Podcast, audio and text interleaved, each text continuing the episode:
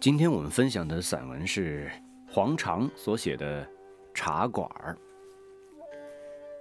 四川的茶馆儿实在是不平凡的地方。普通讲到茶馆儿，似乎并不觉得怎么稀奇。上海、苏州、北京的中山公园就都有的。然而，这些如果和四川的茶馆相比，总不免有小屋之感，而且。茶客的流品也很有区别。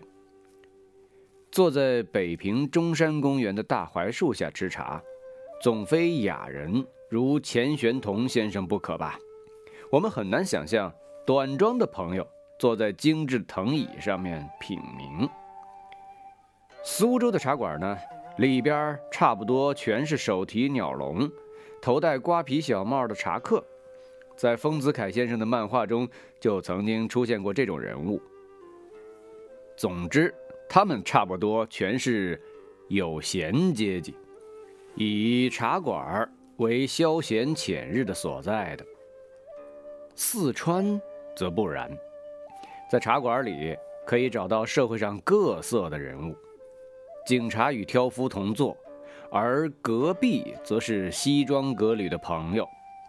大学生借这里做自修室，生意人借这儿做交易所，真是其为用也不亦大乎？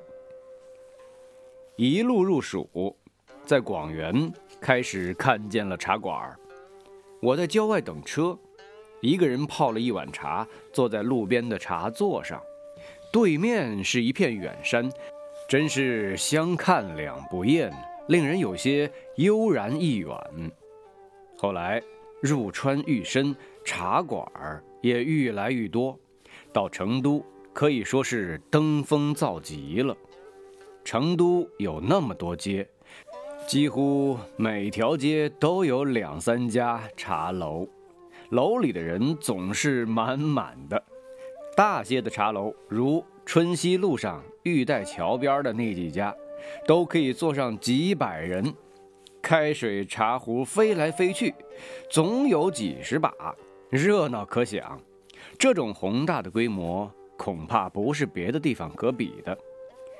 成都的茶楼除了规模的大而外，更还有别的可喜之处，这是与坐落的所在有关的。像薛涛井畔就有许多茶座，在参天的翠竹之下。夏天去坐一下，应当是不坏的吧。吟诗楼上也有临江的茶座，只可惜楼前的江水颇不深广，那一棵树也瘦小的可怜，对岸更是些黑色的房子，大概是工厂之类，看了令人起一种局促之感。在这一点上，不及霍蒙楼远矣。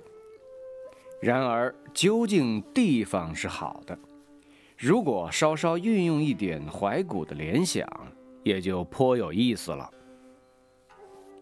武侯祠里也有好几处茶座，一进门的森森古柏下面有，进去套院的流水池边的水阁上也有，这些地方还兼营饭菜，品茗之余又可小酌。实在也是值得留连的地方。成都城里的少城公园的一家茶座，以用薛涛井水做号召，说是如果有人尝出并非薛涛井水，当蒋大洋若干若干。这件事可以看出成都人的风雅，真有如那一句话，有些雅的俗起来了。其实薛涛井水以造尖有名。不听见说可以煮得好茶，从这里就又可以悟出中国的事情。只要有名儿，便无论什么都变成了好的。只要看街上的匾额，并不都是名书家所题，就可以得知此中消息了。大些的茶楼总还有着清唱或说书。使茶客在品茗之余可以消遣，不过这些地方我都不曾光顾过。另有一种更为原始的茶馆附属品，则是讲格言。这次经过剑阁时，在那一条山间狭狭的古道中，古老的茶楼里，看见一个人在讲演，茶客也并不去注意的听。后来知道，这算是一种慈善事业，由当地的善士。出钱雇来讲给一般人听，以正风俗的。这风俗恐怕只在深山僻壤还有留存，繁华的地方大抵是没有了的。那昏昏的灯火，茶客暗黑的脸色，无神的眼睛。讲者迟钝的声音与那古老的瓦屋、飞出飞入的蝙蝠所酿成的一种古味儿，使我至今未能忘记。随了意运的发达，公路的增修，在某些山崖水角，宜于给旅人休息一下、打打尖的地方，都造起了新的茶馆。在过了间隔不久，我们停在一个地方吃茶，同坐的有司机等几个人。那个老板娘胖胖的，一脸福相，穿的齐齐整整，坐下来和我们攀谈起来。一开头就关照灶上，说茶钱不用收了，这时我们扰了他一碗茶。后来慢慢的谈到我们的车子是烧酒精的。现在酒精多少钱一加仑？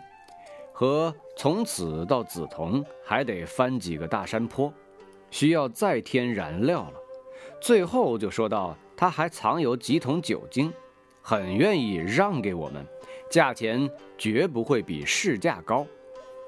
司机回复说燃料在后面的车子里还有，暂时等一下再说。那位老板娘见话头不对。就转过去，指着他新起的房子，还在涂泥上灰的，给我们看了。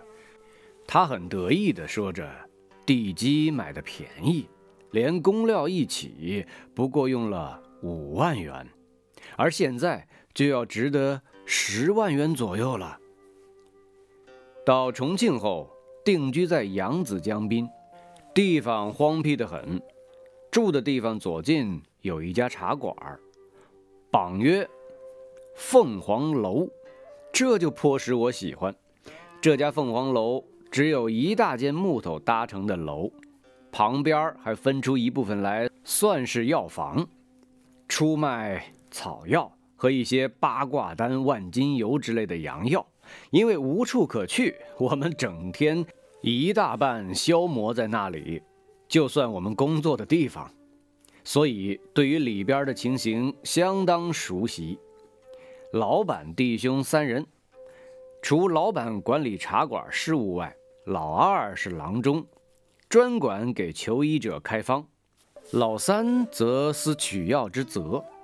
所以，这一家人也很可以代表四川茶馆的另一种形式。我很喜欢这茶馆，无事时泡一杯菊花。坐上一两个钟头，再要点糖渍核桃仁来嚼嚼，也颇有意思。里边还有一个套阁，小小的，卷起竹帘就可以远望对江的风物，看那长江真像一条带子。尤其在烟雨迷离的时候，白雾横江，远山也都看不清楚了。雾鬓云环，使我想起了古时候的美人。有时深夜，我们还在那里，夜风吹来，使如豆的灯光摇摇不定。这时，妖师就轻轻地吹起了箫，声音极低，有几次使我弄不清楚这声音起自何方。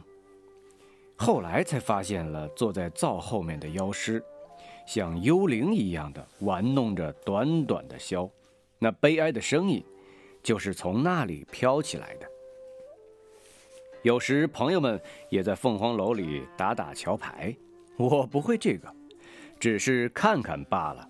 不过进来楼里贴起了“禁告来宾”，严禁娱乐，如有违反，与主无赦的告白之后，就没有人再去娱乐了，都改为摆龙门阵。这座茶楼虽小，可实在是并不寂寞的。好的，我们的分享就到这儿了，咱们下回再见。